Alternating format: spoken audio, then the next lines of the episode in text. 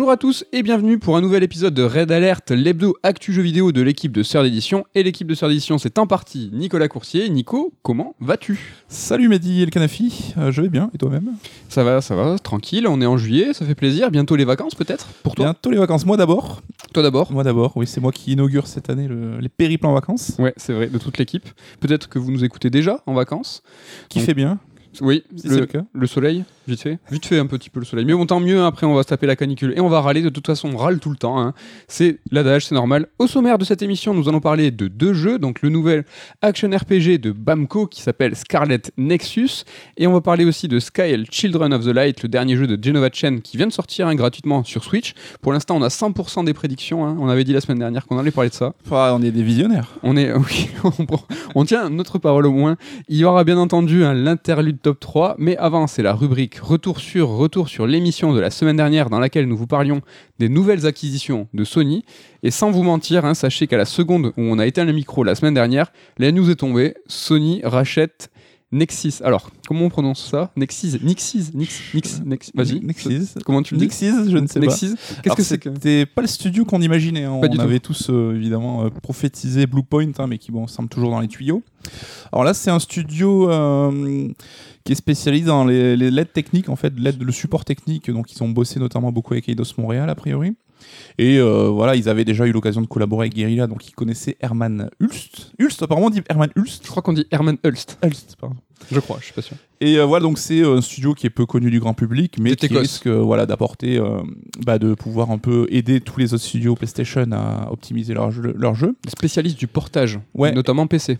Et on sait voilà, que Sony voulait, euh, a l'intention plus ou moins, de porter euh, un petit peu toutes ses licences maintenant sur PC, donc euh, ça semblait être le candidat idéal. Quoi. Ouais, et on parlait dans une autre rubrique de tout ce qui était euh, remake, reboot, remaster et autres portages. Ça a été l'occasion pour nous de parler de la dénomination Director's Cut. Et donc la semaine dernière, le Ghost of Tsushima n'était pas confirmé, c'est le cas à présent. Donc on, vous le rappelle rapidement. Donc il sortira donc le 20 août sur PS4 et PS5. Donc le Ghost of Tsushima Director's Cut. Et en plus, le morceau le plus consistant, le- ce, qui, ce qui est intéressant, c'est tout le DLC avec euh, le contenu de l'île d'Iki, hein, donc qui était au sud-est de Tsushima, euh, qui sera disponible dès la seconde zone. Ouais. Si vous avez fait Là où je euh, me suis arrêté. là où tu, eh, ça tombe bien. Peut-être euh, une occasion de lui donner une seconde chance. Peut-être, évidemment, effectivement. Donc voilà pour la rubrique retour sur. On va s'arrêter avant d'attaquer le corps de l'émission avec les deux jeux euh, sur une annonce. Donc euh, Red Alert, hein, c'est aussi l'ac- l'actu, l'actu euh, bouillant. Tu n'attends pas. L'actu n'attend pas. Qu'est-ce qui s'est passé Nintendo a balancé à Shadow Dropper son annonce euh, donc de Switch 4K. Ah, excusez-moi. Donc non, c'est la Switch OLED. Nico, on s'y attendait pas du tout.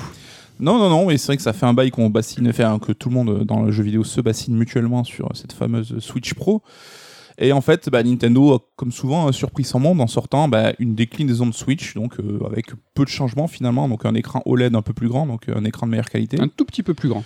quelques euh, corrections avec un meilleur son, euh, le support à l'arrière de la console qui est un peu plus robuste. Alors, il y a donc concernant l'écran en lui-même, donc ça, on va profiter de couleurs plus riches, noirs plus profonds, contraste plus important, hein, donc les bienfaits de l'OLED en général. Rappelez-vous la PS Vita, on a kiffé la première version de la Vita, attention. Ouais. Euh, la seconde, l'écran avait sauté, donc ça déjà c'est pour ce qui est de- du jeu mobile, c'est une très très bonne chose. Il y a eu un port Ethernet qui s'est greffé aussi au dock, euh, alors que précédemment euh, c'était plus un appendice qu'on pouvait mettre sur l'USB interne. C'était ouais, un accessoire payant, hein, qui sinon c'était que Wi-Fi only. euh. Ouais, donc un, un port Ethernet qui a sûrement profité à Nintendo et à nous pour du jeu en cloud. Donc tous les jeux très très gourmands, des triple A, euh, des tiers en fait, des, des éditeurs tiers vont pouvoir euh, trouver leur place sur Switch grâce au port Ethernet et grâce au cloud. Mm. On l'a vu avec Control, Hitman 3, ce genre de bouquin. De, de Guardians of the Galaxy, Life is Strange, on voit que ça se multiplie de plus en plus, effectivement. Ouais, la mémoire interne qui passe de 32 à 64. Alléluia, merci Ça- l'an merci l'an 2000. Ça reste pas ouf. hein. ça reste pas ouf. Ça reste pas ouf. Pas de meilleure batterie. Euh, ce qui est étonnant, parce que l'OLED est censé consommer moins qu'un écran LCD, donc euh, peut-être qu'ils sont pas, ils ont pas voulu s'avancer, mais on est quand même sur euh, la batterie des Switch un peu. Il y avait eu un nouveau modèle qui était Ouais, sorti, voilà, ouais. euh, mais qui avait pas été revendiqué comme tel, hein, mais qui avait quand même une meilleure batterie. Donc là, il parle de entre 5 heures et 9 heures d'autonomie, je crois. hein. ce qui reste quand même plutôt correct. hein. Pas d'annonce officielle, et ça peut se comprendre, de correction de drift. Alors, ça, pour, un, pour une annonce, je les vois mal officiellement dire euh, alors, au fait, on sait, ça fait 4 ans qu'il y a un truc qui déconne, c'est réparé. Ouais. Néanmoins, euh, peut-être, tu vois, euh, comme Sony peut le faire sur le PlayStation Blog, ou Nintendo aurait pu communiquer sur le fait qu'ils l'ont pris en compte, considéré. Pour l'instant, c'est pas le cas. Espérons quand même. Ouais, ouais, ça reste les mêmes Joy-Con compatibles. hein, donc après, il faut voir. euh, je sais pas si des gens ont acheté des Joy-Con récemment. Peut-être que le problème a été réglé dans la fabrication même. Je ne sais pas. Parce que enfin, nous, on a des Joy-Con qui datent un petit peu et qui ont tous drifté. Il n'y a pas de souci Ah, là-dessus. ça drift un max. hein.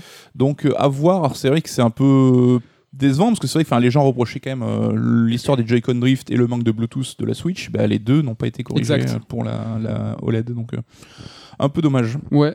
Pour moi, cette Switch OLED, hein, j'y vois un bienfait pour chaque utilisation. Donc, euh, si tu joues en, en nomade, tu as un écran qui est meilleur, un petit peu plus grand, un petit peu plus lumineux, tout ça. Enfin, ça peut être intéressant. Si tu joues uniquement en docké, bah, tu as le bienfait avec du port, du port Ethernet qui va te permettre de jouer au jeu plus gourmand, euh, en ressources, Mm. tout ça. Néanmoins, c'est pas le step-up qu'on a, qu'on a attendu. Est-ce que toi, tu as, une certaine déception autour de ça? Oui, mais elle est clairement pas faite pour euh, convaincre euh, ceux qui ont déjà un modèle de passer une version plus performante. Comme on le suppose, ça sera le nouveau modèle de base en fait, et qui va peut-être remplacer au fur et à mesure du temps le modèle classique. Après, là où ça me dérange un peu, c'est qu'il y a encore un flou autour du prix. Donc aux États-Unis, on parle de 50 dollars de plus, à voir si ça sera 50 euros en Europe. Donc, 350. Donc si on est à 350 balles quand même, on est à 50 balles d'une PS5. Pour euh, des améliorations aussi à la marge, là je trouve que ça commence à faire un peu, un peu sévère l'addition. quoi. Ouais, carrément. Euh, on... tu, tu- tu me parlais aussi de cette histoire de gamme. Est-ce que tu vois, toi, euh, les Switch maintenant euh, déclinés euh, sous forme uniquement mobile avec la Switch, comment elle s'appelle Light. La. Euh, maintenant, il y a la Switch OLED qui est la plus qualitative et tu as la, la Switch donc milieu de gamme, celle de, qui, qui, rend- qui, qui était du lancement, qui va sûrement se voir substituée par la OLED. Est-ce qu'on peut y voir un certain panel de choix maintenant pour le, pour le joueur? Oui, bah, dès le début, dès la sortie de la Lite, ils ont parlé de gamme Switch, de Switch. Donc euh, un peu comme on a avec les téléphones maintenant, bah, l'idée c'est de pouvoir euh, panacher ton prix d'entrée à plus ou moins. Là, on est sur une, euh, un delta de plus ou moins 150 balles. Donc euh, avec la Switch Lite entrée de gamme, euh, je crois qu'il y a 200 balles, non Ouais. 300 balles. De quoi La Switch Lite. Euh, je je 100 balles de moins Oui. que, la, que la Switch de base et là donc la OLED à 50 balles de plus. Mais euh, les trois machines restent de même euh, capacité technologique. Exact. Donc, enfin là, comme on disait, c'est qu'il y avait un arbitrage à faire en interne chez Nintendo. Enfin, tout le monde, les gens se moquent maintenant, genre la Switch Pro et tout. C'est certain qu'il y a des projets de Switch Pro en interne, on va pas se, se le cacher, je pense. Hein. ferait même. Mais euh, la décision était là. Est-ce que euh, tu brises ta génération pour euh, proposer une console plus puissante et avoir des jeux qui tourneraient exclusivement sur ce nouveau modèle Donc au risque de diviser ta base d'installer Ou est-ce qu'on continue sur la lancée Et vu les ventes de la machine et les prédictions qu'ils avaient pour 2021, ça, je pense qu'ils ont choisi la, la solution logique. Ouais, carrément. Et rien n'interdit de penser que dans deux ans, parce qu'apparemment il y aura un nouveau modèle tous les deux ans, bah, tu cette fameuse Switch Pro. Et là, qui proposerait une amélioration technique euh, conséquente. Quoi. Pour revenir sur cette, euh, cette histoire de gamme et le, le comparo qu'on peut faire par rapport à Apple, les gammes, c'est quelque chose qui existe, tu l'as dit, dans la téléphonie. C'est quelque chose qui existe aussi dans l'automobile. C'est vrai que tu prends, euh, ta, je sais pas, ta 2008, eh ben, elle va être déclinée en sport, confort, tout ça. La différence qu'il y a avec Nintendo, avec Nintendo là, c'est que les gammes, elles sont pas proposées des One. Et je trouve qu'il y a un problème dans, tu vois, dans, pour le- l'acheteur, en fait, euh, le joueur, le consommateur, vous l'appelez comme vous voulez, c'est que la gamme, tu te places devant ton produit à un moment T, au moment de la sortie, et tu vas choisir, en fait, quel, euh, quel euh, produit, quelle gamme, en fait, va te correspondre en Mhm. fonction de tes besoins ou euh, de, de tes finances, quoi. Et là, le- le- ce que Nintendo ne fait pas, c'est qu'ils vont proposer une gamme, mais euh, un peu, tu vois, égrenée, échelonnée dans le temps. Et je, je trouve qu'il n'y a pas. Enfin, une gamme, c'est pas fait pour ça, quoi. C'est fait normalement pour avoir un éventail de choix. Et que ça arrive petit à petit, Ouais. c'est un peu un piège parce que c'est un early adopters ou un fan de, de jeux vidéo, tu vas, tu vas te faire avoir, quoi. Tu vas choper à chaque fois la nouvelle console et tu vas la remplacer, la remplacer, la remplacer. Ouais, je vois ce que tu veux dire. Après, c'est vrai que, euh, enfin, je pense que ça serait compliqué de lancer une nouvelle console en arrivant avec une gamme aussi élargie. Tu vois, trois modèles. C'est vrai que là, ça se fait un peu là pour les deux modèles. et- Moi, ce que j'allais te dire, là, on est plus sur deux modèles et demi, ce que Microsoft et, et Sony font. hein. Ouais, mais euh, je pense que la Switch Nintendo n'était pas garantie de son succès non plus. Donc, enfin, je me demande si, je pense pas que c'était prémédité Day One, tu vois, de Ah, savoir qu'ils allaient évoluer comme ça. Après, bon, effectivement, c'est vrai que ça peut faire un peu râler, mais bon.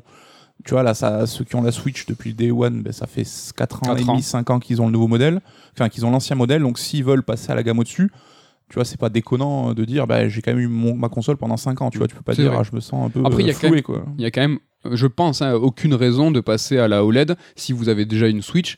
Pour Nintendo, c'est un, un move marketing euh, et commercial qui est assez malin. Elle va sortir en octobre. Donc là, ça leur, ça leur fait une actu de Noël. Voilà, Noël, euh, le moment le plus important euh, pour toutes les industries euh, dans la vente. Euh, C'est-à-dire qu'ils vont inciter les gens qui sont encore hésitants à passer à une nouvelle Switch parce qu'il y a ce facteur OLED. Euh, ceux qui vont vraiment vouloir de la techno, peut-être qu'ils vont passer. Enfin, ça va créer en tout cas de l'attraction. Ça fait un point d'entrée. Voilà. Et ce qui est rigolo, c'est que tu as la sensation d'acheter un produit nouveau, alors que c'est un hardware qui a 5 ans que tu achètes. Oui, Donc c'est euh, c'est du marketing, hein, mais C'est très très bien joué en tout cas. mais voilà, c'est vrai que proposer ça en plus pour la sortie de Metroid Dread, ça peut euh, Ouais. entraîner. Enfin, même ils ont foutu les couleurs aux couleurs, la couleur de la console aux couleurs de Metroid Dread. Oui. Bah, ça crée un engouement alors qu'il est un peu artificiel. C'est vrai que oui, le seul mec que je pourrais voir intéressé, c'est celui qui joue à fond euh, en mode portable. Et pour le coup, vous voyez les limites de l'écran actuel, mais bon, même là encore, est-ce C'est- que ça vaut c'est l'edge, quand même. Ouais, ça vaut. Est-ce que ça vaut le coup? Ouais, c'est vraiment vraiment léger.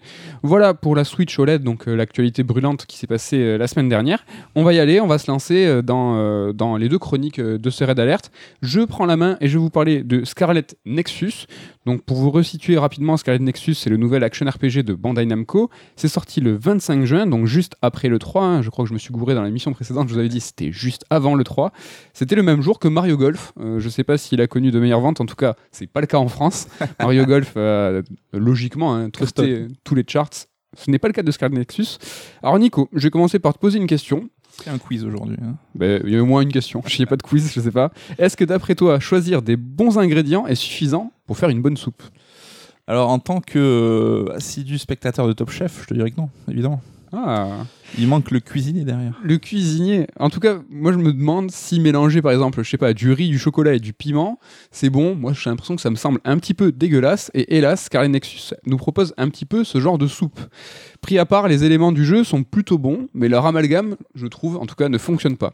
Mais on va revenir, vous inquiétez pas, sur chacun des ingrédients. Premier ingrédient, euh, je vais l'appeler, c'est l'ingrédient shonen, hein, donc euh, donc c'est le riz. Euh, N'y voyez aucune affiliation. hein. C'est plus le côté féculent, le côté qui tient au corps, La matière, quoi. Voilà, c'est le côté euh, c'est le côté dense, on va dire.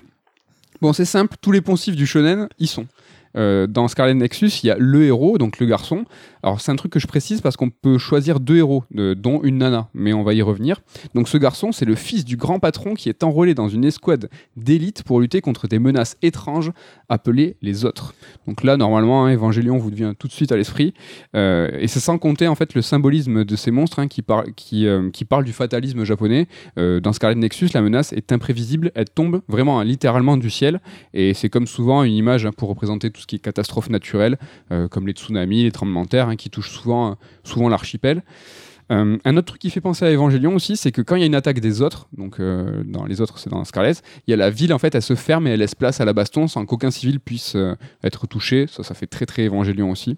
Et c'est malin pour le jeu en lui-même euh, d'éviter de se taper des civils dans les pattes. euh. C'est ça, c'est pas comme dans Dragon Ball. Ils font Allez, viens te battre dans la glace ou dans les déserts. bon, il y a le côté escouade d'élite aussi, dans lesquels chaque membre est bien identifié avec son pouvoir. Ça rappelle vachement Naruto. Euh, dans le monde de Scarlet Nexus, les humains ils développent des pouvoirs différents en fait, et c'est quelque chose qui est assez répandu en fait. 99% de la population en possède, et ça c'est le pitch de My Hero Academia où tout le monde a des pouvoirs. Carrément. Le scénario en lui-même, en fait, il s'avère assez complexe. Il est dense, en fait, comme beaucoup de mangas. Et en fait, son côté mystérieux, trahison, des secrets, ça convoque assez l'attaque des titans. Mais bon, on peut sans, souci trouver d'autres références. hein. La construction scénaristique du jeu rentre dans le canon du shonen de base. Est-ce que c'est complexe pour être complexe, comme ils font un peu souvent dans les, dans les mangas et tout, pour rien ou ouais? C'est complexe pour être complexe, Ouais. c'est dense. Si euh, tu clignes un peu trop des yeux, euh, il y a des chances que tu comprennes pas tous les tenants et les aboutissants. C'est très manga, quoi. C'est très très manga. L'his- L'histoire, euh, justement, euh, qu'on vient de voir, ça traite des thèmes comme euh, l'hyperconnexion, le pouvoir du cerveau humain. Par exemple, les méchants là, qui s'appellent les autres, ils viennent de manger les cerveaux. c'est des, des vénères. Les devs du jeu Scarlet Nexus, ils ont même nommé leur genre. Donc ça, c'est un truc qui est très très japonais, hein, de nommer des, des types particuliers. Donc c'est du brain cyberpunk post-apo. Et donc ici, on est un peu dans du Ghost in the Shell, un peu moins inspiré évidemment, mais c'est des thèmes qui sont très communs et très usités dans le manga. Et pour finir sur les clichés, euh, je vais vous parler des archétypes de personnages classiques qu'on trouve dans Scarlet Nexus. Donc tout ce que je vais vous dire, c'est dans le jeu. C'est pas, je vous balance pas, je n'aime pas des, archétypes. Donc il y a la fille timide, il y a le rival prétentieux, il y a le fougueux rigolo, il y a la sœur fragile, il y a la jeune fille douce et amoureuse du héros depuis l'enfance, il y a l'héroïne mystérieuse et super forte, et il y a le mentor avec les yeux verrons avec un grand manteau. Alors lui c'est Itachi de Naruto, vraiment, mais c'est abusé. Euh, bon, tout ça, là, tout ce que je viens de vous dire, c'est très cool. Hein, les références et les emprunts, ils sont, ils sont excellents. Hein, c'est pas n'importe quoi quand même. Ça donne une couleur très reconnaissable au jeu, mais c'est peut-être un petit peu trop reconnaissable. Du coup, c'est pas très très original. Au moins, tu arrives en terrain conquis et euh, ils ont pris ce qui a fait leur preuve ailleurs. Donc, euh. Exactement. Ça fait le café. Ça peut même faire plaisir. Moi, je comprendrais qu'on me dise j'ai, super kiffé.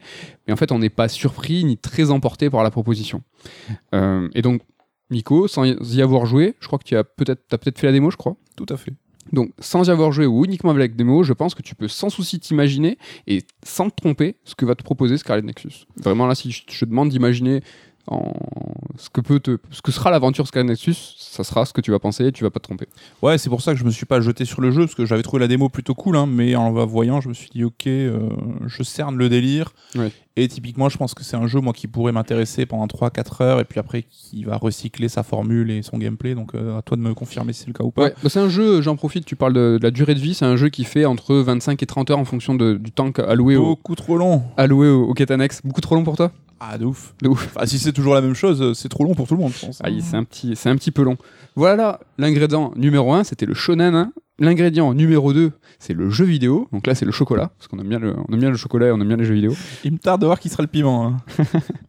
donc, c'est un jeu Bamco, hein, donc euh, Bandai Namco, euh, ce Scarlet Nexus. Donc, il a une forte identité euh, japonaise, il a même une forte identité shonen, hein, on vient de le voir.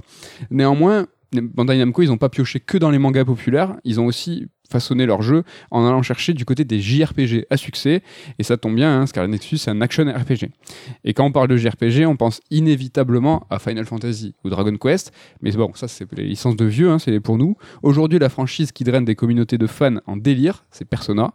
Et immanquablement, on va retrouver beaucoup, beaucoup de Persona dans Scarlet Nexus. C'est un truc de ouf.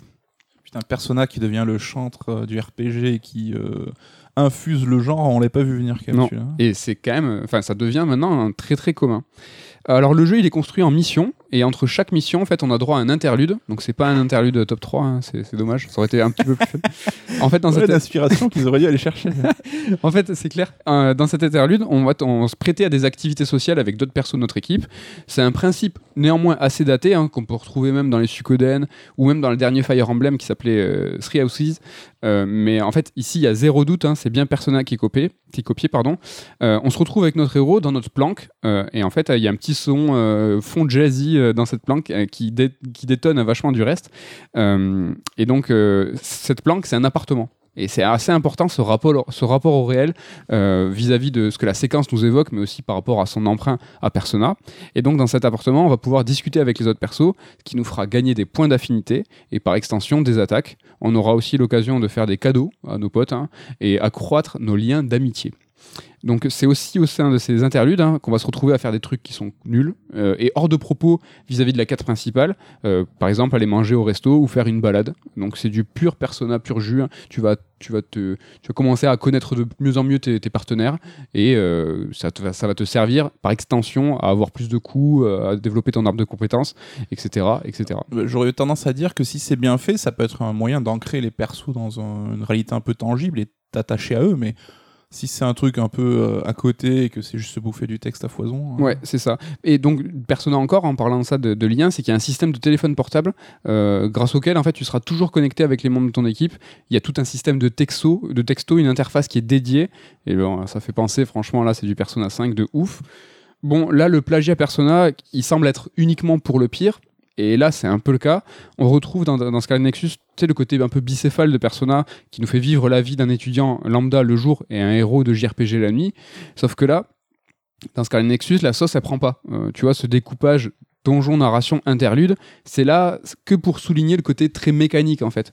Dans Persona 5, tu vois, il y a un côté aussi très routinier, euh, mais ça fait partie du sel du jeu. Tu, tu viens de l'évoquer, ça, ça, a alimenté le propos en fait de Persona 5.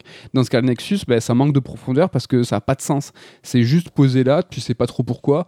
Hormis euh, pour aller chercher la rêve de Persona 5. C'est des purs jeux à système en fait, quoi, qui déclinent euh, les deux déclinaisons. C'est un petit peu ça, ouais.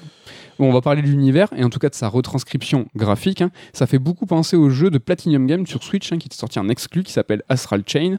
Euh, mais là, néanmoins, c'est une, concordance des idées. Euh, je pense que c'est vraiment le hasard.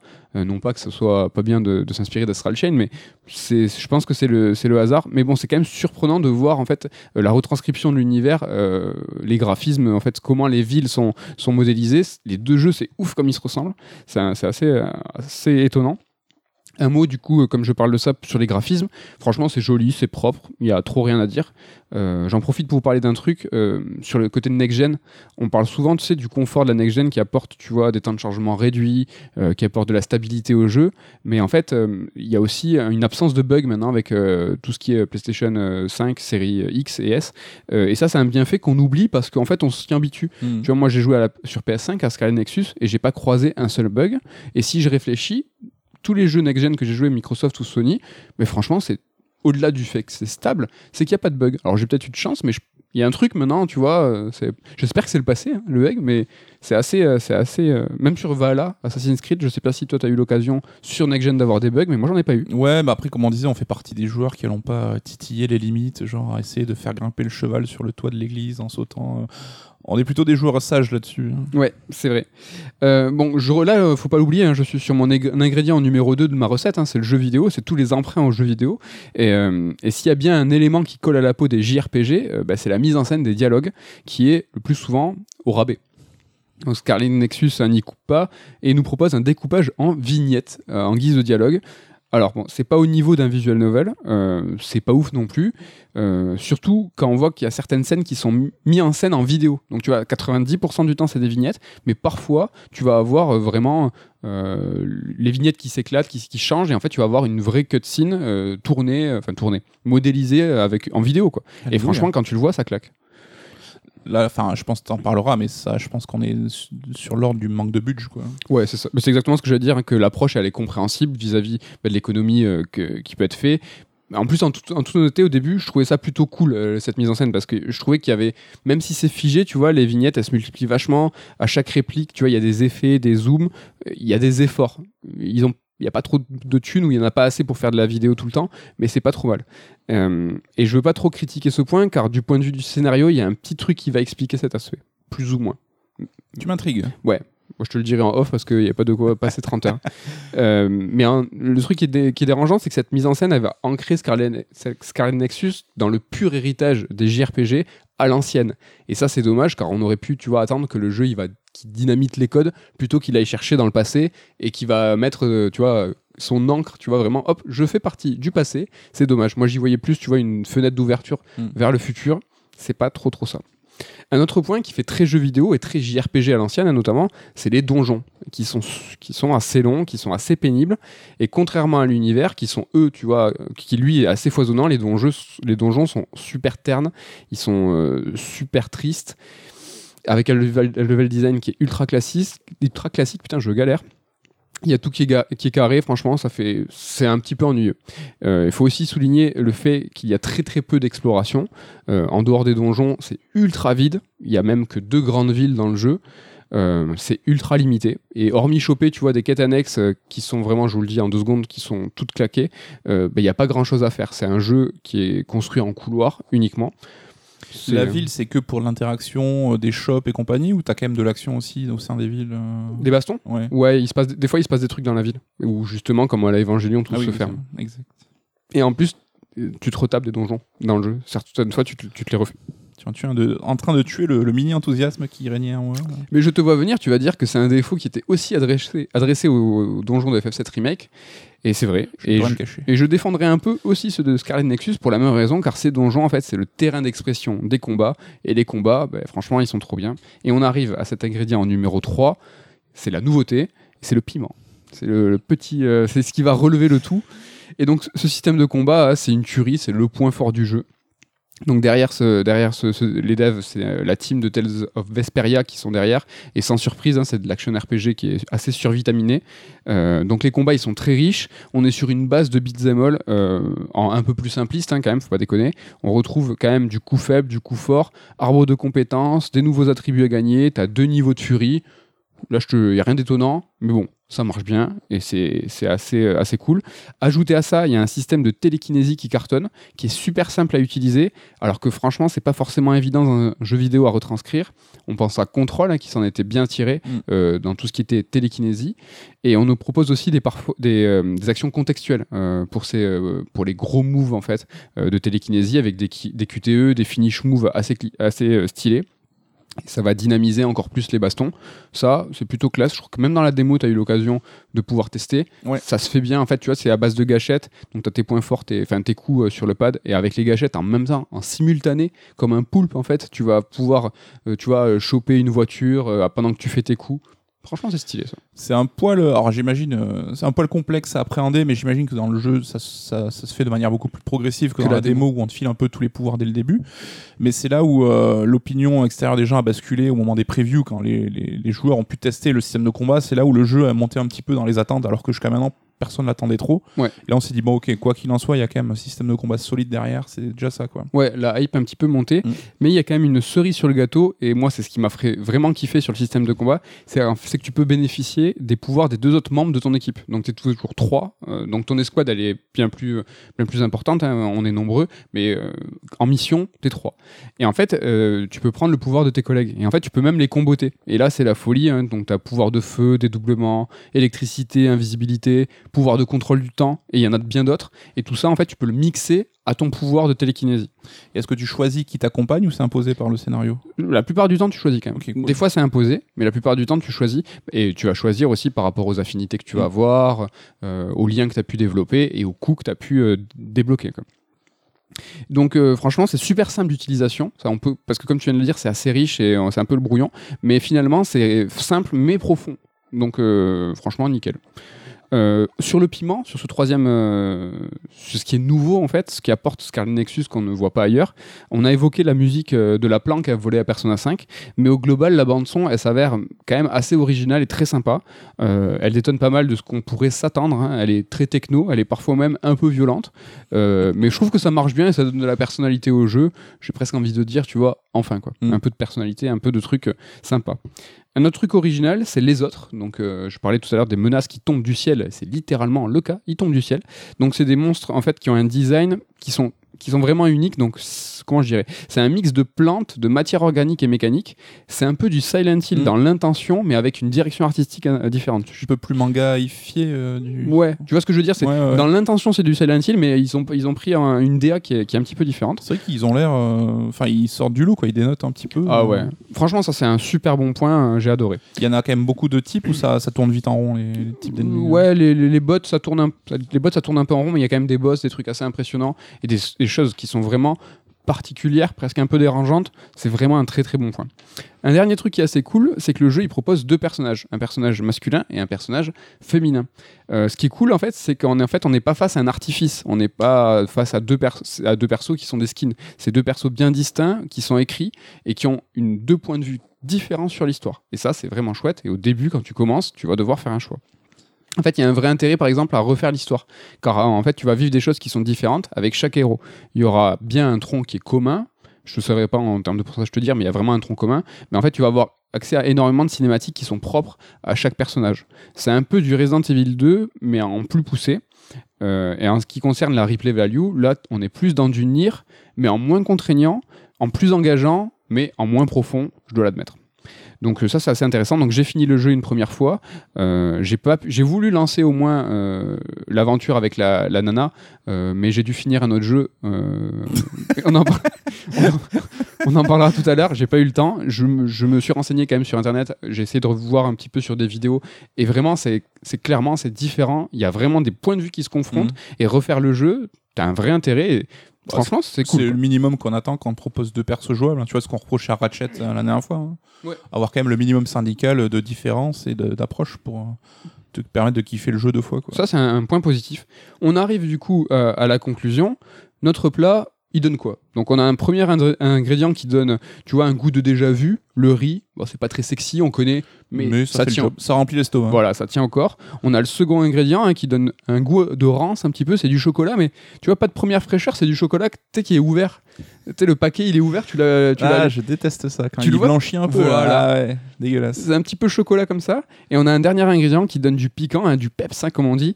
Euh, mais c'est pas suffisant pour relever le plat. C'est- Donc là, je te pose une dernière question. Là, qu'est-ce que, est-ce que tu as envie d'y goûter à ce plat? Est-ce que ça t'a donné envie? Est-ce que ou pas trop? Bah, euh, est-ce qu'on est sur la nuance, c'est le plat, genre euh, il te file la chiasse et c'est dégueulasse, ou est-ce que vraiment ça se mange quand même C'est juste, voilà, c'est le plat que tu te fais en semaine quand t'as pas le temps, ça fait le taf. et- C'est un plat pour lequel, en bouche, des fois, tu vas dire Eh, ce goût, je l'aime bien, je l'ai jamais eu. Et tu as souvent quand même de Ouais, ça, je sais ce que c'est, ce riz. J'en ai marre, ça fait quatre fois que je l'ai mangé cette semaine. C'est entre les deux. C'est vraiment. ce- C'est pour ça que je parlais tout à l'heure de. Si on prend des bons ingrédients, ça fait forcément une bonne soupe. Mm. C'est pas le cas parce que là, les ingrédients sont bons, que ça soit tout ce qui est emprunt au shonen, tout ce qui est emprunt aux jeux vidéo. Euh, les deux premiers ingrédients, c'est des bons trucs. L'amalgame se fait pas bien et justement l'ingrédient numéro 3 qui avait lui toute la singularité de Scarlet Nexus, ben, c'est pas suffisant quoi. Et c'est franchement c'est dommage parce que j'ai vraiment pas passé un mauvais moment. Ouais, ouais, ouais. J'ai vraiment pas passé un mauvais moment. Mais il aurait peut-être gagné, enfin c'est ce qu'on dit souvent, et c'est notre côté vieux con, mais être plus ramassé, tu vois, 10-12 heures pour pouvoir euh, enfin ne pas étirer le système de combat euh, ad aeternam. Mm, mm. Les euh, phases de discussion sans fin, est-ce qu'on peut quand même les zapper et quand même prendre du plaisir dans le jeu, ou est-ce que c'est vraiment rédhibitoire Non, tu peux tu peux les zapper. Après tu vas passer pour ce qui est interlude, euh, tout ce qui est euh, persona like, euh, tu vas rien tu vas rien rater. hein.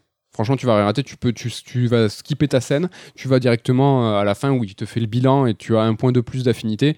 Franchement, ça peut ça se fait. Après, c'est des, des passages qui sont obligatoires quoi. Tu es obligé de passer à l'interlude Ouais. Et t'as cette, je parlais tout à l'heure de rapport au réel, c'est vraiment très personnel. Tu vas avoir le salon, la cuisine, tu vas aller voir euh, tel personnage et euh, de façon assez artificielle. T'as par exemple un, perso qui va dire Mais moi j'adore les plantes, tu vas lui offrir une plante. L'autre il a euh, Itachi là, le perso euh, Véron avec les yeux Véron.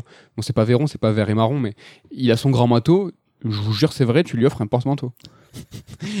Donc on est dans ce genre de délire, c'est pas ouf, mais il y a vraiment beaucoup de plaisir à avoir sur le système de combat, euh, beaucoup de fantasmes. hein. C'est vrai que tu es là avec tes pouvoirs télékinésiques, que tu vas pouvoir fusionner avec euh, du feu, avec euh, du, du contrôle de temps, dédoublement, etc., etc. On est vraiment sur une base de beat'em all très très punchy. Donc non, franchement, ça c'est. Si vous êtes fan, par exemple, ce que je peux vous conseiller, si vous êtes fan de RPG à système, franchement, ça se fait. Mm. Ça se fait. Et d'action RPG évidemment. C'est vraiment parce que j'ai vu des mecs euh, sur les réseaux qui disaient c'est un jeu Namco Bandai, ça se voit direct, Oui. et je suis assez d'accord. Oui. Mais je trouve qu'on peut quand même leur tirer le, ch- le- le chapeau parce que ils essaient, tu vois, d'apporter des nouvelles licences, de, de- d'essayer de- d'explorer un peu des nouveaux genres. Il y a eu euh, Code Vein il y a quelques temps aussi. qui- C'est marrant parce que Scarlet Nexus fait très code Ah Vein. non, mais ça ressemble de ouf. Tu vois, je pense les deux jeux de l'extérieur, tu comprends que c'est le même euh, studio, Ah le même ouais. éditeur. Mais tu vois, le Code Vein était tenté d'apporter un peu de Dark Souls dans la formule action RPG. Là, ça augmente le côté beat'em all plus euh, ouais. persona-like. Ouais, ouais. Donc tu vois, ils tentent des nouvelles licences, ils tentent des trucs, et euh, si le jeu fonctionne, alors c'est pas gagné parce qu'on l'a pas trop vu apparaître dans les charts, ce serait pas étonnant que c'était tu vois un ballon d'essai avant de- d'accorder plus de thunes pour une suite qui Ouais. serait un peu plus euh, consistante. euh. Carrément. En tout cas, il, il pousse hein, et à côté du jeu, il y a une série qui est adaptée en animé. Euh, donc là, c'est le héros masculin qui est donc dans une série, tu peux pas choisir. Ils ont choisi le héros masculin. Et en fait, il y a une forme de transmédia qui est développée, qui est assez rigolo. C'est que dans le jeu, en fait, tu as une quête annexe dans laquelle tu dois récupérer des codes. Et ces codes, en fait, ils sont dans la série Ah, Donc c'est dispo en France euh, chez Wakanim. Euh, et tu as les deux premiers épisodes qui sont dispo gratuitement sur YouTube si vous voulez aller. euh, c'est rigolo. Allez, c'est euh, Jap 101 aussi. hein. Ah, C'est le. Alors c'est une, c'est une adaptation. C'est une adaptation du scénario du jeu vidéo. Donc voilà, si vous voulez euh, kiffer euh, le système de combat, faites la démo pendant une heure, regardez la, la série animée. En tout cas, les deux premiers épisodes sur YouTube. Je pense que vous, vous pourrez très rapidement cerner ce qu'est euh, Scarlet Nexus avec tout ça. Voilà pour ce plat que je vous propose euh, en trois ingrédients. hein. Je sais pas si, euh, si vous allez en penser ou si vous allez vous tenter. N'est-ce pas l'heure? N'est-ce pas l'heure du top 3 Je crois bien. ouais. je crois bien, au- je crois, je crois bien aussi les liaisons dangereuses. Donc un top 3 euh, qui se nomme aujourd'hui le top 3 des qui se souvient. Nico, qu'est-ce que ça veut dire? Top 3 dès qui se souvient. Alors, ce sera pas évident de l'expliquer parce que moi j'avais marqué top 3 que reste-t-il donc on n'était pas d'accord. Mais Euh, qui se souvient donc on prend la fameuse punchline euh, qui se souvient d'eux alors pour se moquer un petit peu hein, des, des- alors là on l'a pris vraiment premier degré le Ouais. délire c'est-à-dire voilà des initiatives qui essayent d'apporter quelque chose mais qui n'ont pas du tout marché dont on peut même un peu se moquer avec le recul en mode ah, c'était vraiment pas terrible on a peut-être un exemple qui ne figure pas dans aucun de nos top 3, mais on y a pensé. Rappelez-vous euh, de, du Wavebird. Donc, qui se souvient du Wavebird Donc, c'était euh, une manette GameCube. Euh, sans fil, donc euh, luxe à l'époque, luxe. Euh, et alors là, c'était par ronde de radio, c'était euh, tu un truc comme ça, je crois le délire. ouais ouais ouais Parce qu'il y avait aussi les, les manettes sans fil, rappelle-toi, infrarouge. Ouais. Donc où il fallait être vraiment centré face à ton truc. ouais, le récepteur Et donc le Wavebird qui avait une note techno, donc c'était peut-être pas exactement de, de l'onde radio, mais c'était pas du Bluetooth en tout cas. Et ça marchait de ouf. Mhm. Mais bon, la techno s'est fait remplacer et donc le Wavebird reste dans nos souvenirs. Et aujourd'hui, c'est assez peu évoqué. hein, on voit très peu de mentions du C'est un petit peu dans ce délire-là.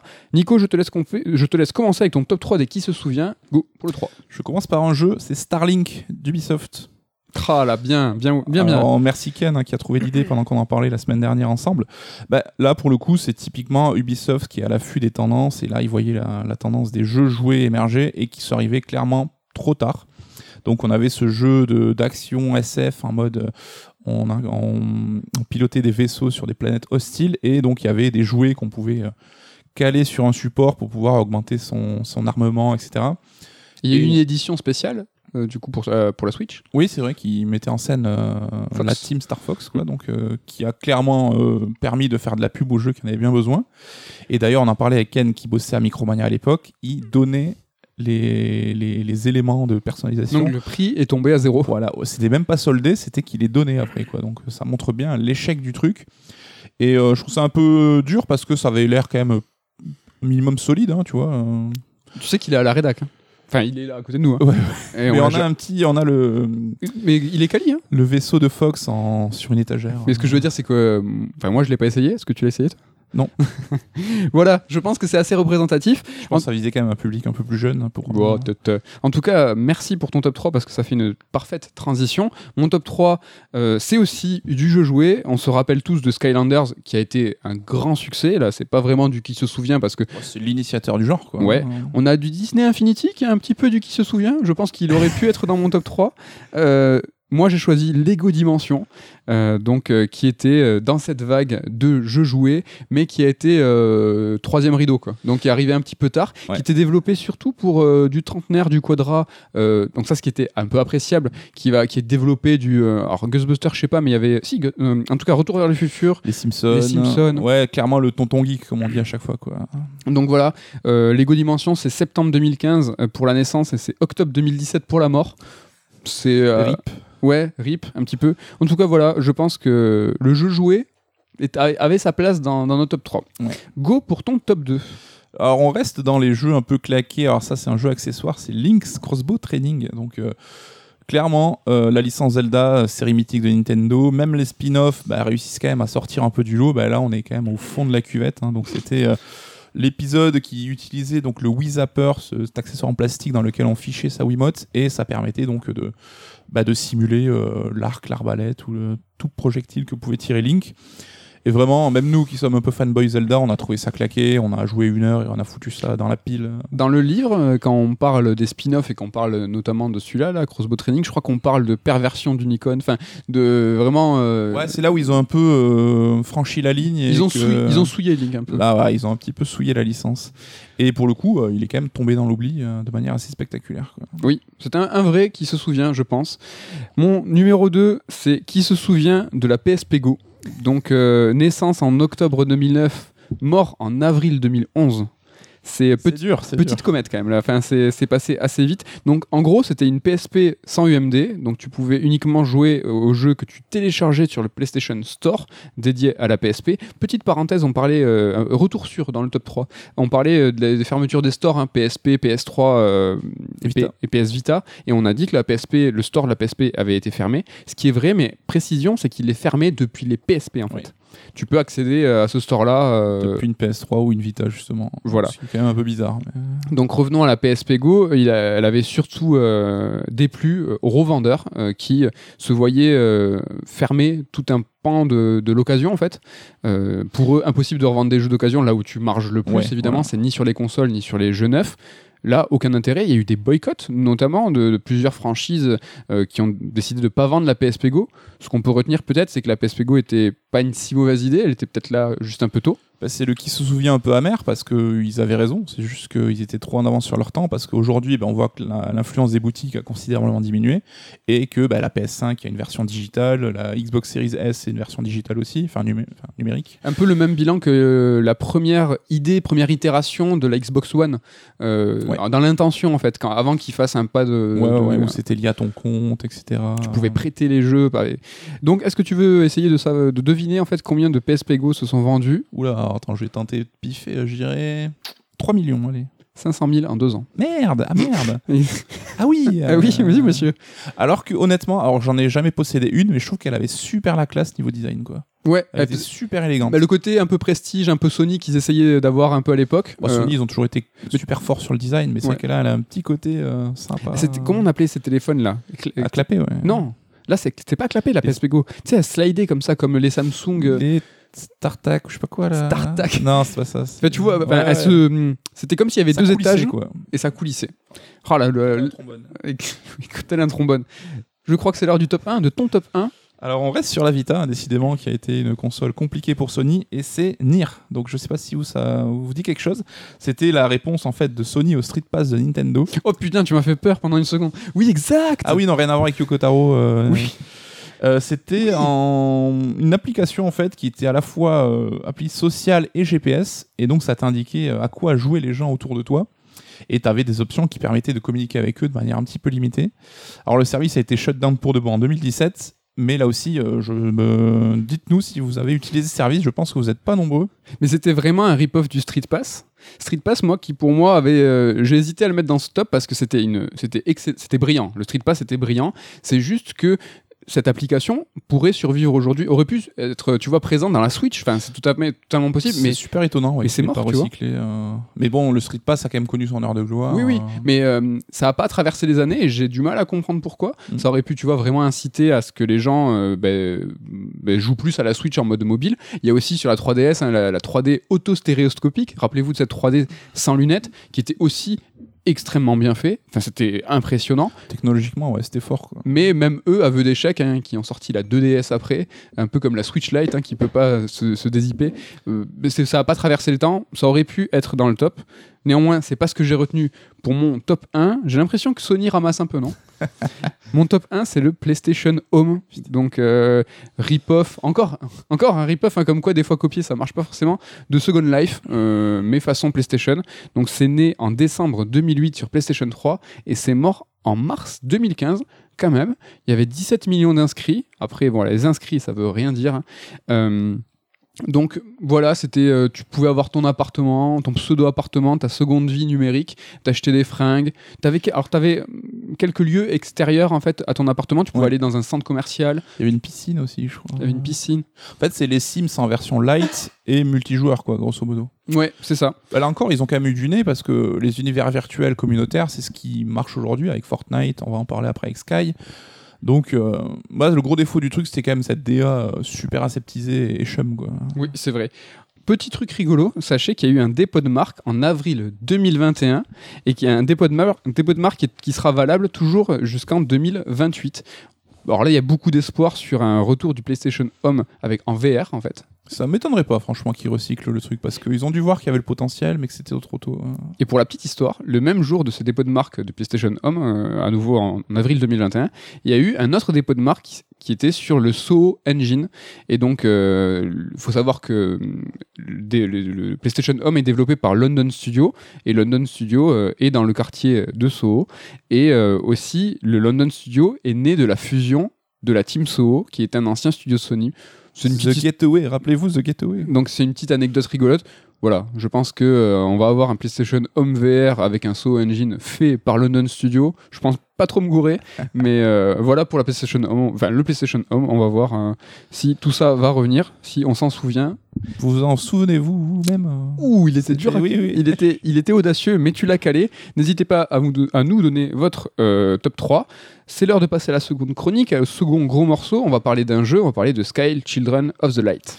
Sky, un nouveau jeu très très attendu de That Game Company, donc le studio de Genoa Chen, hein, l'auteur notamment de Journey. Alors Journey qui date quand même de 2012, putain, ça fait déjà quelques années, presque 10 ans. Donc euh, Sky, ben, il a été pour annoncé pour la première fois en septembre 2017, donc c'était lors d'une keynote Apple. Et il est sorti deux ans plus tard, en juillet 2019, d'abord en exclu iOS, le temps de glaner un petit peu l'Oscar de l'iPhone Game of the Year 2019. Et euh, ça a été quand même un succès avec 20 millions de téléchargements lors du premier anniversaire du jeu. Et il est arrivé sur Android un peu plus tard, fin 2020. Et là, bon, euh, évidemment, il a touché un peu plus de gens. Donc, euh, on avait au moins dépassé les 50 millions de téléchargements. Est-ce que tu vas parler du fait que médiatiquement, euh, pendant On y arrive, ouais. on y arrive. Il vient d'arriver sur Switch. Donc, euh, alors, il est jouable en crossplay. C'est-à-dire que si vous créez un compte sur Switch, vous pouvez poursuivre votre partie sur téléphone et vice-versa. Donc, là-dessus, ça, c'est plutôt bien fait, plutôt efficace.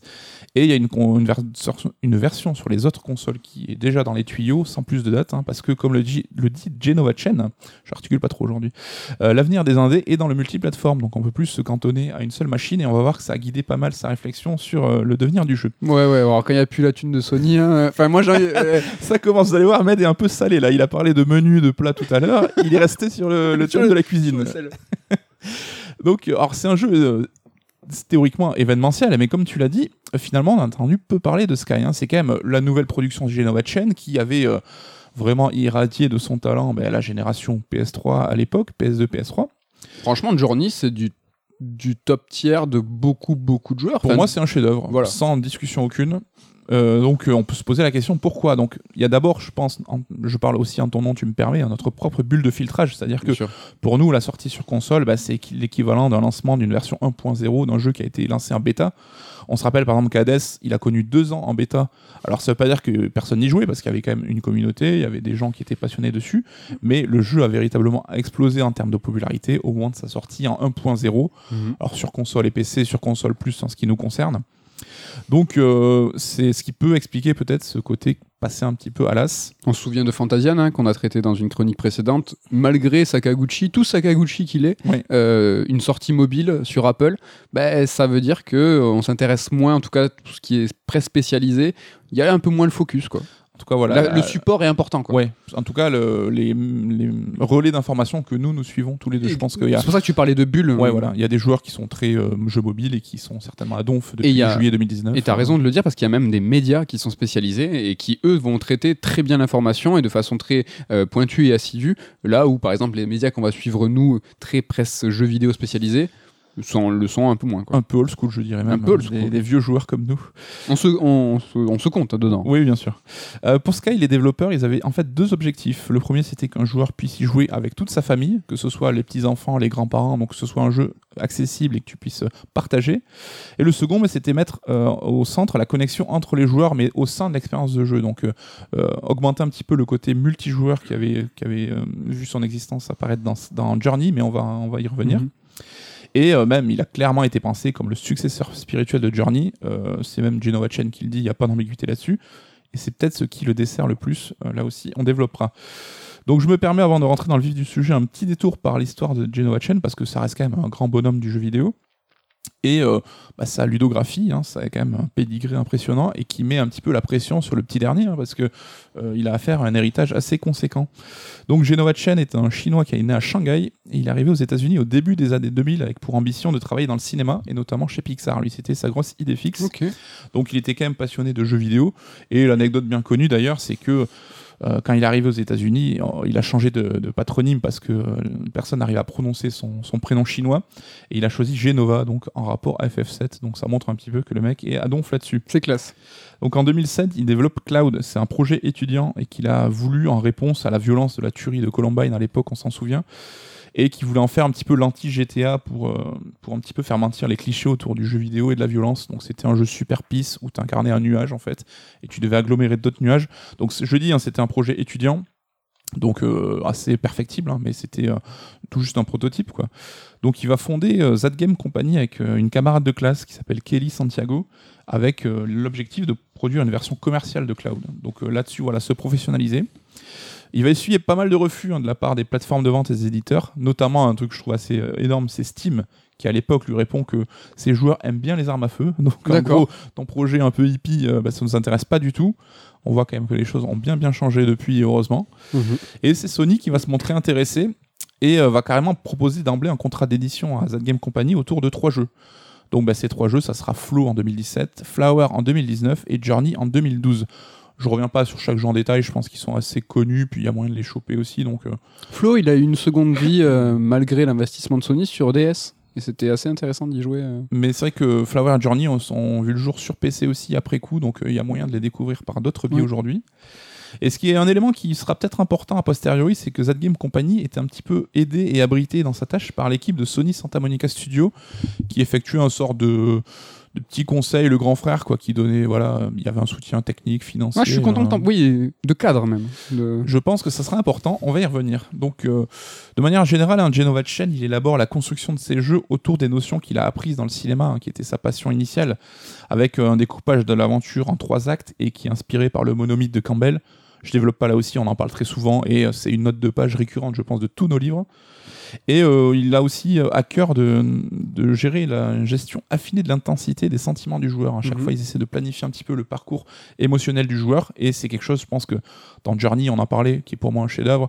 C'est là où ils avaient vraiment réussi leur truc. Et le jeu est connu comme pour ça, avec sa maîtrise de rythme et sa montée en intensité. Le pacing émotionnel. Exactement. Toi aussi, Journey, chef-d'œuvre. Chef-d'œuvre. Je mets Flower aussi assez haut dans mon panthéon perso, moi. Ben- J'aime beaucoup ce jeu. Je les aime les deux de façon équivalente, même si je.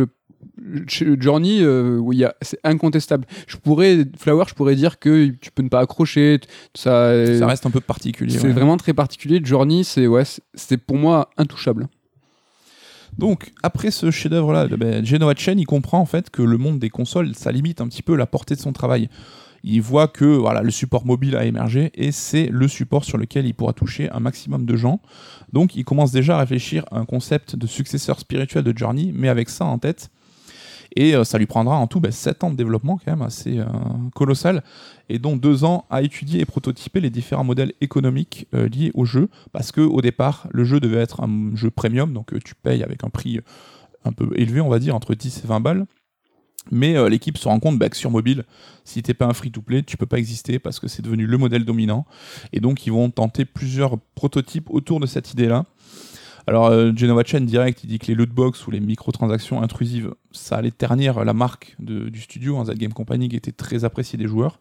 Et ils voulaient pas euh, aller sur le, gacha, enfin tu les trucs très très agressifs comme on trouve aujourd'hui, qui t'incitent vraiment à passer à la caisse.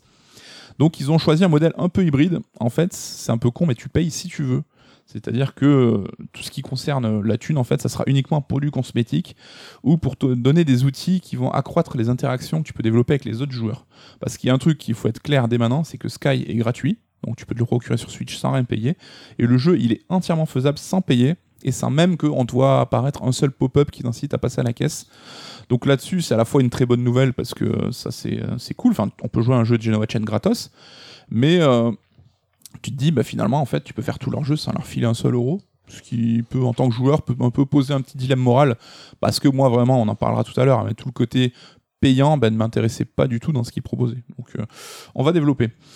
Donc, euh, en gros, bah, une fois qu'on a terminé l'aventure principale du jeu, ce qui demande environ 4 heures de, de jeu, bah, le jeu va te proposer des saisons pour augmenter son contenu et fidéliser ses joueurs. Donc là, c'est des events saisonniers qui sont accessibles via des passes aventures. Et si ça vous dit quelque chose, c'est clairement parce qu'on est dans l'exemple du pass de combat sur Fortnite, enfin ce qui est devenu aujourd'hui la norme. En gros, c'est que voilà, tu as un événement qui va se produire pendant X semaines. Et pendant ce temps-là, bah, tu pourras euh, acheter le pass qui va te, te filer des expressions et des cosmétiques pour ton perso. Donc les expressions, c'est des sortes euh, d'émoticônes pour ton personnage, voilà, qui va prendre des poses, un peu taper des mains, sauter sur lui-même, pour voilà. Très fréquent des dans- émotions. euh. Dans Dark Souls, ça. c'est tout ce qui est. Et donc, bah, ce pass-là bah, te garantit l'accès à certains éléments exclusifs et t'attribue euh, des bougies. Donc, les bougies, c'est la monnaie du jeu, donc tout bêtement.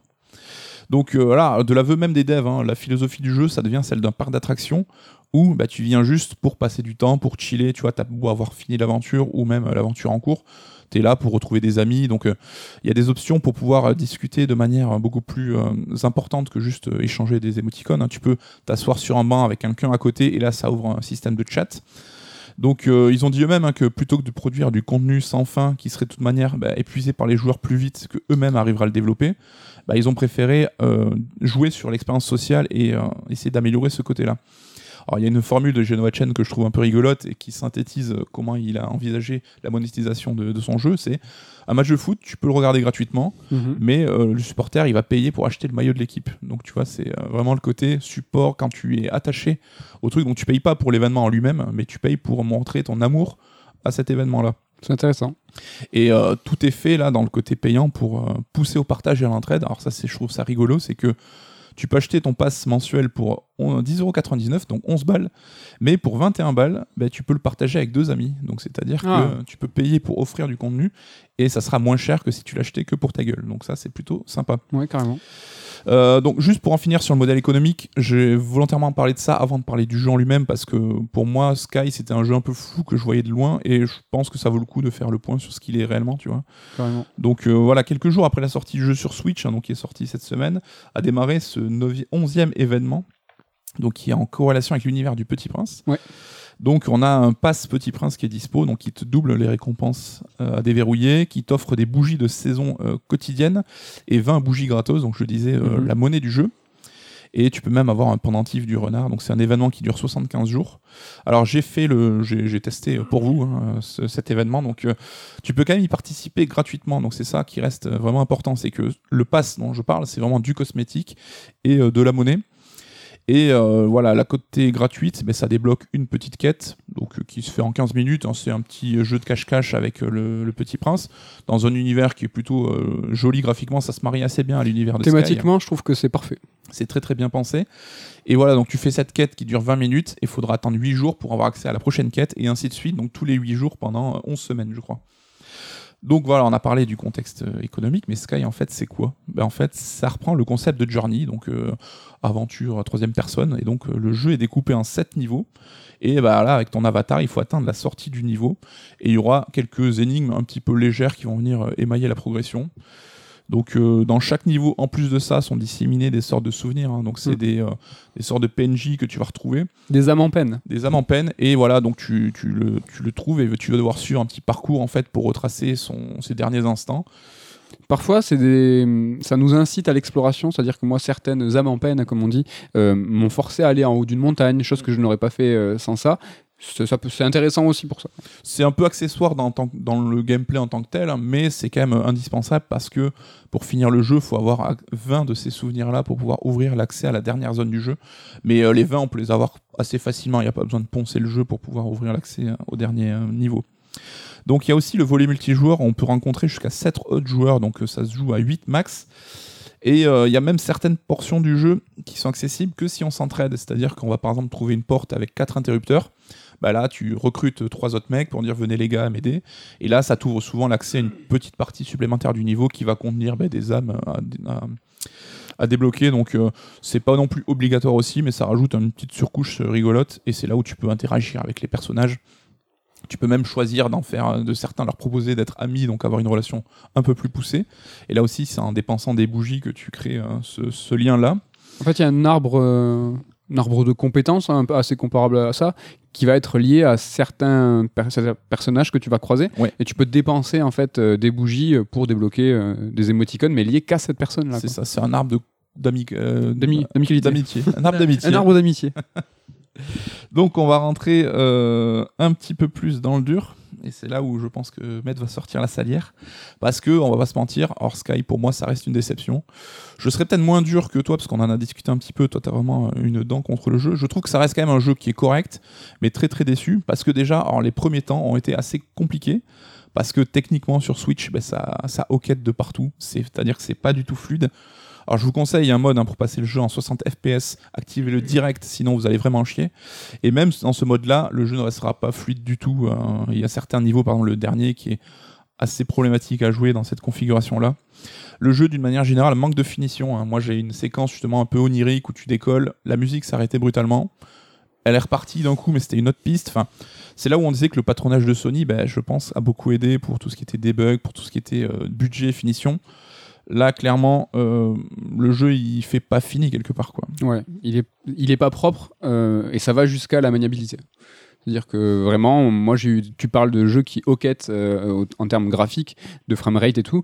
Moi, j'ai vraiment eu des, des, sursauts, c'est poussif, en manette en main, où en fait, tu vas devoir, tu te vas te cogner contre des, des nuages, tu vas pas savoir où aller.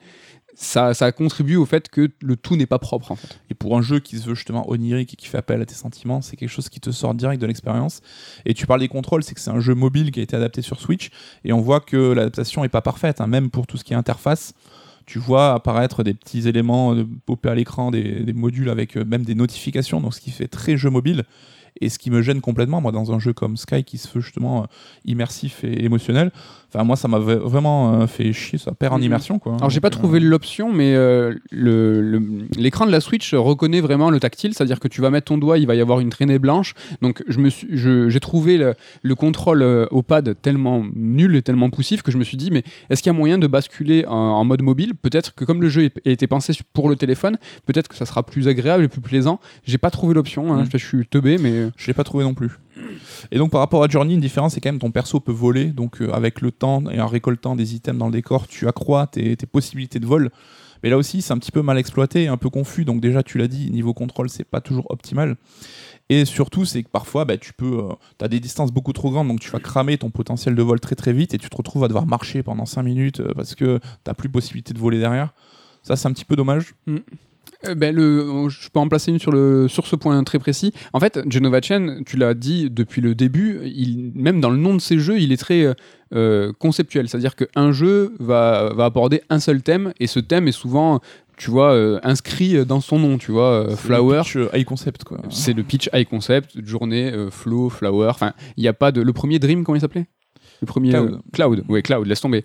et là, je trouve que le jeu s'appelle donc Sky, et la promesse est de voler. Mm. Elle est très claire. Et en fait, euh, la promesse, elle est pas tenue. Quoi. Le, le- le truc, c'est que la sensation de vol, le plaisir de vol, l'exploration, je l'ai pas ressenti. C'est-à-dire que la, la, la, la plupart du temps, je vous ai dit, j'étais en galère quand j'étais manette en main. Et j'ai compris que la plupart des, des situations euh, se résolvaient si je ne touchais à rien. Ça se passait mieux si je touchais à rien Ouais. et que je laissais en fait le personnage être emporté par le flow scripté de la suite de l'aventure. Et euh, ben, là, c'est dommage, quoi. C'est-à-dire que c'est, il y a zéro sensation. C'est même euh, un aveu d'échec. euh, Ça a été un aveu d'échec pour moi. C'est que je me suis dit, pose la manette, ça se passera mieux. En l'oc- en l'occurrence, ce dernier niveau, hein, donc on vous spoilera pas, mais euh, posez la manette, quoi. Ça se passera vachement mieux, quoi. le conseil que- non, mais ce que je veux dire, c'est que voilà, c'est que il y a eu une promesse. Le jeu vous promet en fait euh, de voler, et moi, pour moi, ça, ça marche pas, quoi. Je suis d'accord là-dessus. Euh, Il y a aussi, j'ai ressenti un petit souci au niveau de, bah, de la structure du jeu qui est un petit peu confuse. Tu démarres dans un hub, puis tu passes dans un autre, hub, un autre niveau. Parfois, tu as même des coupures entre les différentes sections d'un niveau. Je trouve qu'ils sortent un petit peu de l'expérience. C'est un peu gênant. Alors, bon, là, voilà, on termine euh, des reproches qui sont un petit peu, peut-être, qui sont personnels à nous, tu vois. S'il faut un autre joueur, n'aura pas du tout les mêmes soucis. Mais Sky, pour moi, quand même quelque chose de plus gênant et là qui est assez incontestable, c'est qu'il y a une sensation de déjà joué et de déjà vu qui va pas nous lâcher tout au long de l'aventure. hein. Donc là, le premier niveau, il évoque clairement A Journey. hein, donc euh, on arrive sur une dune en glissant euh, sur le sable. Donc là, c'est une citation qui est tellement forte hein, qu'on va pas se mentir, c'est volontaire et c'est là pour marquer la filiation entre les deux jeux. Donc il n'y a pas d'embrouille, on comprend la, la démarche. Le second niveau, lui, on a des plaines fleuries hein, qui évoquent clairement Flower. Mais au-delà de ça, euh, c'est qu'il y a plein de moments qui semblent coller entre Sky et Journey. On a donc la phase de glisse euh, qui était dans Journey, l'un des meilleurs moments du jeu, qui là, je trouve complètement euh, claqué. On a ce monstre dragon euh, qui a son espèce d'œil qu'il faut pouvoir euh, progresser tout en se cachant de lui. On a euh, bah, la bulle de parole, hein, quand on essaie de, discuter avec les autres, on peut propager une sorte de bulle euh, visuelle. Euh, le background du jeu aussi, qui est raconté via des peintures euh, sur les murs. Là, c'est plus de la citation, on est clairement. Alors, je sais pas si alors, pense pas que ce soit de la flemme, mais il y a quelque chose qui marche pas, quoi. Ouais, non, il y a quelque chose euh, clairement qui marche pas et qui tu l'as évoqué tout, tout, au début, et je pense que ça t'a conclu, et je veux pas te cramer, mais c'est l'héritage, il est trop lourd, quoi. Mm. Et je trouve qu'il est trop lourd à porter, euh, ça convoque Journey euh, toutes les 3 secondes, presque comme il comme s'il ne pouvait pas s'en détacher. J'ai vraiment moins l'impression que ça soit technique ou en termes d'ambition artistique, que Sky, c'est pas son dernier jeu. C'est comme si Sky, il était pressé, en fait, c'était, euh, il était antérieur. C'est un prototype, en fait, de Journey, quoi. Exactement. Et que Journey était un aboutissement technique et artistique, ce que n'est pas du tout Sky. Tu parlais tout à l'heure en termes de structure de jeu, le, titre est beaucoup plus jeu vidéo, le titre est beaucoup plus mécanique. Il y a des hubs, il y a des, euh, choses à l'écran, il y a des arborescences, il y a des, niveaux, il y a, des, il une monnaie là où Journey en fait avait vraiment tu vois une, espèce de libération artistique où en fait il avait vraiment sa proposition qui était hyper singulière d'un jeu en deux heures qui vous faisait voyager donc euh, ce fameux Journey là là on se retrouve vraiment euh, avec un, un journée un peu au rabais, mais un peu au rabais artistiquement. Et même dans le message hein, que veut transmettre le jeu, qui ont toujours été assez présents dans les jeux de Genoa Chain, c'est le même message que dans Journey en fait. Et la, manière dont il le véhicule et comment l'émotion te touche, je trouve, ne fonctionne pas dans Sky, là où euh, j'étais emporté dans Journey. Parce que dans Journey, tu l'as déjà vécu. Enfin, ce... Dans Journey, si vous n'avez pas joué, en fait, en gros, il y a une, montagne avec une lumière qui, en termes de level design, en fait, va vous dire euh, tout le temps votre, votre, objectif à chaque écran. Mm. Vous, allez tout le temps savoir où vous allez devoir aller. Là, c'est un peu repris et c'est, hélas, bien moins fait, bien moins bien fait, quoi. Je sais pas si c'est correct ce que je dis, mais on comprend, on comprend. Tu vois, c'est et c'est pas systématique. Une journée, il y avait quand même, même, tu vois, une cohérence, mm. une linéarité dans l'objectif. Là, euh, d'un certain niveau, il y a plus cette, il y a plus cette, cette lumière qui va te guider. À la fin, ça y revient. c'est dommage. On avait parlé, je crois, dans une dernière émission de Kojima qui euh, avait justement eu plein de bonnes idées dans Metal Gear 2, donc euh, Solid Snake sur MSX, et qui s'est dit que bah, le jeu n'avait pas été suffisamment joué. Et donc, quand il est arrivé sur PlayStation avec Metal Gear Solid 1, bah, il a repris un grand nombre de ces idées-là. Donc, c'était un peu l'ambition de attends, j'avais quand même des pures idées, j'ai envie que les gens les découvrent. Mais euh, Kojima, c'est qu'il a repris euh, les bonnes choses de Metal Gear 2, mais il a transcendé la forme de son jeu pour en faire un chef-d'œuvre encore plus ultime. Là, comme tu l'as dit, c'est comme s'il y avait une régression. Journey, il est connu pour son flow, c'est son aventure de deux heures qui est calibrée au poil et qui a une clarté de propos, une pureté que tu ne retrouves pas ici. Quoi. Une perfection. Et ça, c'est quand même un, aveu d'échec euh, assez ouf. Là où Journey était fait pour être joué d'une traite comme un jeu vidéo un peu classique, hein, là, Sky, c'est t'as le côté faut y revenir, euh, picorer, passer du temps avec des amis, jouer le jeu de l'interaction sociale. Clairement, je pense que nous, on n'est pas la cible en fait pour ça. Non, c'est clair. Et tu, parlais de Hideo Kojima, on a un petit peu le même bilan aussi avec euh, Taro Yoko, qui a fait euh, son Nier et qui après euh, fait un Nier Automata avec les mêmes ambitions, les mêmes idées, en disant ben, Nier, il n'y a pas assez de gens qui ont joué, moi mes bonnes idées, je suis sûr qu'elles sont bonnes et je veux que le plus grand nombre puisse les connaître. Et il a refait Nier Automata avec une certaine forme aussi d'aboutissement. Mm. donc il avait un step-up hein, quelque part. Ce qui est vraiment pas le cas là. Hein. Alors, on, je serais quand même pas 100% négatif. Hein. Le jeu a vraiment des qualités, je trouve. Alors la direction artistique, même je trouve si elle est moins flamboyante et euh, moins fulgurante que dans Journey, elle est quand même plutôt cool. Il y a une sensation d'émerveillement qui fonctionne parfois. Moi je sais que quand tu arrives au-dessus de cette mer de nuages, j'ai trouvé ça quand même plutôt joli. Quoi. Oui, oui, c'est joli. Euh, l'expérience multijoueur, alors je la valorise pas personnellement, mais elle m'a quand même apporté des moments. Je t'ai raconté, euh, il y avait une sorte d'énigme où on était cinq joueurs, vraiment on comprenait pas, donc on se posait pour voir qu'est-ce qu'il fallait trouver. Il y en a un des cinq qui a trouvé, puis on s'est tous mis à, activer les, les éléments qu'il fallait. Donc ça c'était plutôt cool. Mais ça peut aussi avoir euh, son revers parce que toi, t'arrivais dans des niveaux, par exemple, où les mecs euh, résolvaient les énigmes sous ton nez et donc tu progressais sans vraiment comprendre ce qui se passait, quoi. Mais c'est, je crois, le même endroit même. Ouais, ouais, Et je comprenais pas ce qui se passait et en fait, euh, tout s'est, tout s'est résolu d'un coup. J'ai avancé, j'ai pas trop capté ce qui se passait. Donc on a quand même un petit peu l'impression de jouer à la même chose que, que Journey, mais en moins bien, en moins inspiré, en moins maîtrisé. Juste sur la direction artistique, je suis assez d'accord avec toi. Il y a eu des moments très jolis, très enlevés, tout ça. Mais je trouve que ça fait quand même assez proto-jeu poétique. quoi. C'est que on est dans, les couleurs pastel, on est dans ce thème du vol, ce thème de légèreté, tout ça. On a une bande-son qui, est très, qui est très bien et qui est très adaptée, mais. Euh, Enfin, ça m'a m'a absolument pas surpris. On parlait tout à l'heure de Scarlet Nexus, de est-ce que vous pouvez envisager ce a un jeu en ne voyant que son affiche, son pitch et tout? Sky, je vous dis que c'est le nouveau jeu de Genova Chain. Vous pouvez imaginer très clairement la gueule qu'il va avoir, le, le, le, feeling. C'est pas, c'est vraiment pas surprenant. Alors que entre Flow, Flower, Journey, c'est trois propositions qui ont absolument rien à voir. Mais c'est super intéressant que tu parles de ça et ça me permet une transition bah, vers la fin de la chronique. C'est pourquoi en fait le Genova Chain d'il y a 9 ans nous touche plus aujourd'hui? Bah, Il y a peut-être un élément de, réponse, c'est que bah, le monde du jeu indé, depuis cette époque-là, il a complètement explosé, depuis la naissance de Z Game Company. Et Genova Chain, c'était un petit peu le daron du game, hein, finalement, un peu à la manière de Jonathan Blow et peut-être qu'il a dit ce qu'il avait à dire à l'époque et qu'aujourd'hui il a du mal à se renouveler parce que le modèle qu'il a lui-même instauré, bah, il a peut-être été trop suivi, trop pompé. Et c'est vrai qu'il y a beaucoup de jeux marquants qui ont défilé, hein, des jeux indés, et beaucoup qui ont été inspirés par le travail de Genova Chen. Peut-être que ça a contribué à nous désensibiliser à son travail et que lui, il a peut-être pas, tu vois, plutôt que de partir dans une nouvelle direction, il a un peu resté sur ses acquis. Il, a, il manquait peut-être de matière un petit peu pour créer encore quelque chose de nouveau. Et après tant d'années d'attente, c'est vrai que c'est décevant, mais parce que peut-être son travail aussi a été un peu ou euh, toutes ces années quoi. Oui, il a, il a peut-être, euh, il a trop inspiré. Il a trop été le daron et il a pas peut-être su se. le monde a changé. Le monde a changé. Oui, mais qu'il a pas su euh, évoluer, se transcender. je suis vraiment désolé, on parle toujours des mêmes personnes, mais tu vois, Hideo Kojima, c'est quelqu'un qui a su, avec Death Stranding, tu vois, repousser ses propres limites d'inspiration, ses propres limites de, tu vois, de, créativité. Mm. Et là, tu l'as dit, hein, Sky, c'est quand même un développement qui a été long. il a, il a eu des, il a eu des galères et ce temps étendu dans l'industrie qui va très vite, ben, les tendances euh, changer, muter. Euh, là où Death Stranding, c'était quelque chose qui était très ramassé, tu vois. Donc il a vraiment pu rebondir et être, tu vois, au top de, de, ce qui était du, de, la nouveauté, quoi. Mm. Là, il y a eu vraiment quelque chose qui s'est confronté. Il y a trop de friction, j'ai l'impression, entre ce qu'il a voulu faire et, ce qu'il a fait. Après, il y a quand même euh, une innovation dans l'approche, tu vois, sur le côté communautaire ou le modèle économique qui sont un petit peu différents.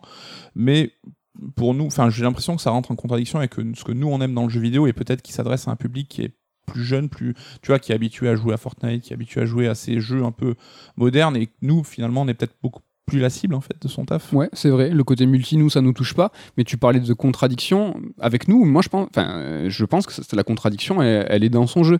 Il est sur une base euh, de flow flower, tu vois, de, de jeux poétiques, de jeux très sensitifs, d'émotions en fait. Euh, là où perso, moi, j'ai eu tellement de friction en fait dans le jeu où en fait je galérais ou à jouer ou à comprendre ce qu'on me demandait. C'est que le côté, tu vois, émotionnel, bah, il était trop euh, interrompu quoi. Donc je l'ai pas. en clair, ça t'a vraiment gâché l'expérience. Ah ouais, complètement. Mais quand je parlais de contradiction, c'est qu'il est sur une base de Flower Journey et il a voulu en fait y émettre euh, une, une, couche de multi.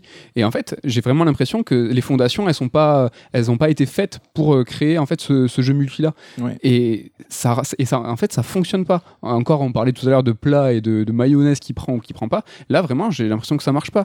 Il y a peu, ouais, deux jeux dans le jeu, en fait. C'est ça. Qui et se complètent pas et qui se comprennent pas. Journey, il avait un truc qui était brillant, c'est son côté euh, multijoueur qui contribuait au propos du jeu, qui te faisait rencontrer des gens euh, dont tu ne connaissais pas les origines, euh, qui te faisait communiquer avec eux avec un des systèmes très simples d'ondes ou de sauts. Et c'était même un peu quelque part émergent, c'est-à-dire que tu pouvais toi-même imaginer, tu tournais sur toi-même. Une sorte de langage. Euh. Ouais, tu, tu, tu vas, allais inventer un moyen de dire suis-moi ou machin.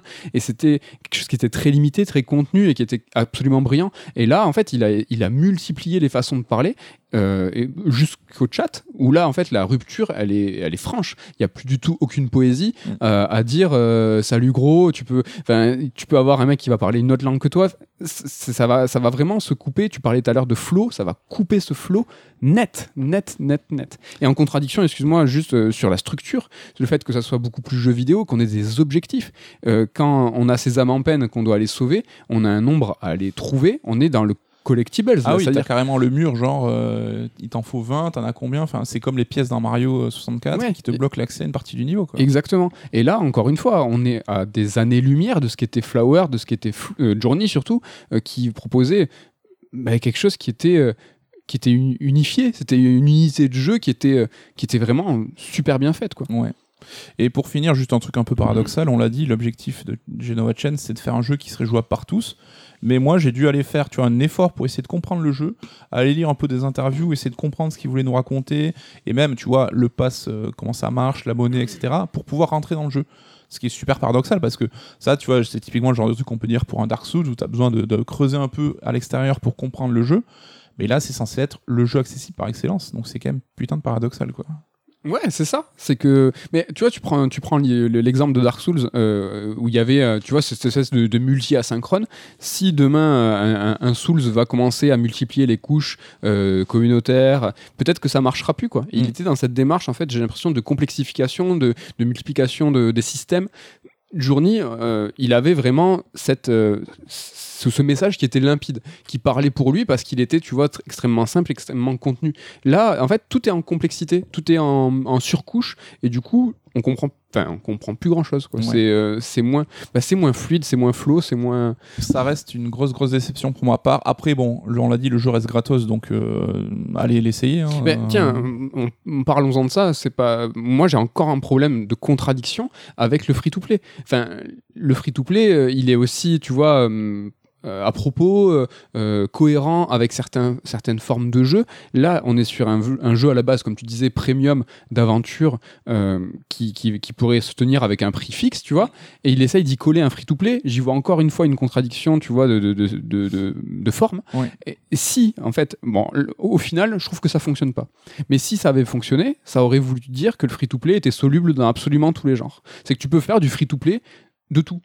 Ce qui n'est pour l'instant à ce jour pas le cas. Il y a des, des genres de jeux, des systèmes qui fonctionnent pas le free-to-play. Et là, ça en- à mon sens, hein, ça en est la preuve. Moi, je vois pas le, je vois tellement pas le rapport entre le free-to-play et ce que je joue. Tu parlais tout à l'heure de touches en fait, de- sur Switch en fait. euh, moi, j'ai eu des problèmes de, de maniabilité, mais des fois, j'appuyais sur des touches qui, va, qui, qui faisaient apparaître tout un système de de- d'emoji, de, paroles et tout, qui te coupaient, qui était bizarre et je m'y retrouvais pas. Je trouvais ça Dense. la navigation en plus, c'est pas vous dedans, mais surtout est-ce que le public console est euh, peut-être plus. Enfin, ceux qui étaient euh, fans des anciens jeux de Genova Chain, est-ce qu'on est euh, le public pour du free-to-play? Ah, C'est pour ça que je dis peut-être qu'ils visent certainement un nouveau public parce que tu vois, ça m'aurait pas choqué que le jeu soit free-to-play sur iPhone, mais qu'il est fait à 15 balles sur Switch parce que c'est le modèle qui fonctionne comme ça.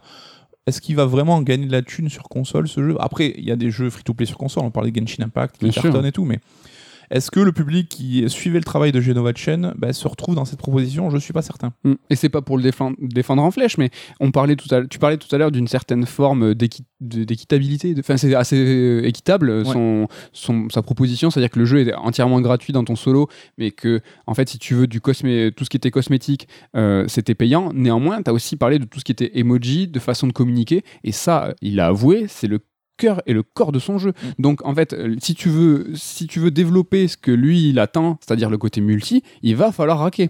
Donc c'est pas si faire que ça finalement, c'est que Bah, ça reste accessoire hein, quand même, malgré tout. Tu vois, nous on a fait le jeu sans s'en préoccuper. oui, mais quoi. nous on, on- nous on s'est pas prêté au jeu de Genova Chen. Genova Chen l'a dit et tu l'as répété, ce qui compte c'est euh, presque le New Game Plus. Une fois que tu vas finir en fait euh, ton jeu, tu vas te retrouver euh, ensemble à faire des trucs qui n'ont rien à voir avec avec le jeu en lui-même et si tu veux développer ce pan-là, il va falloir payer.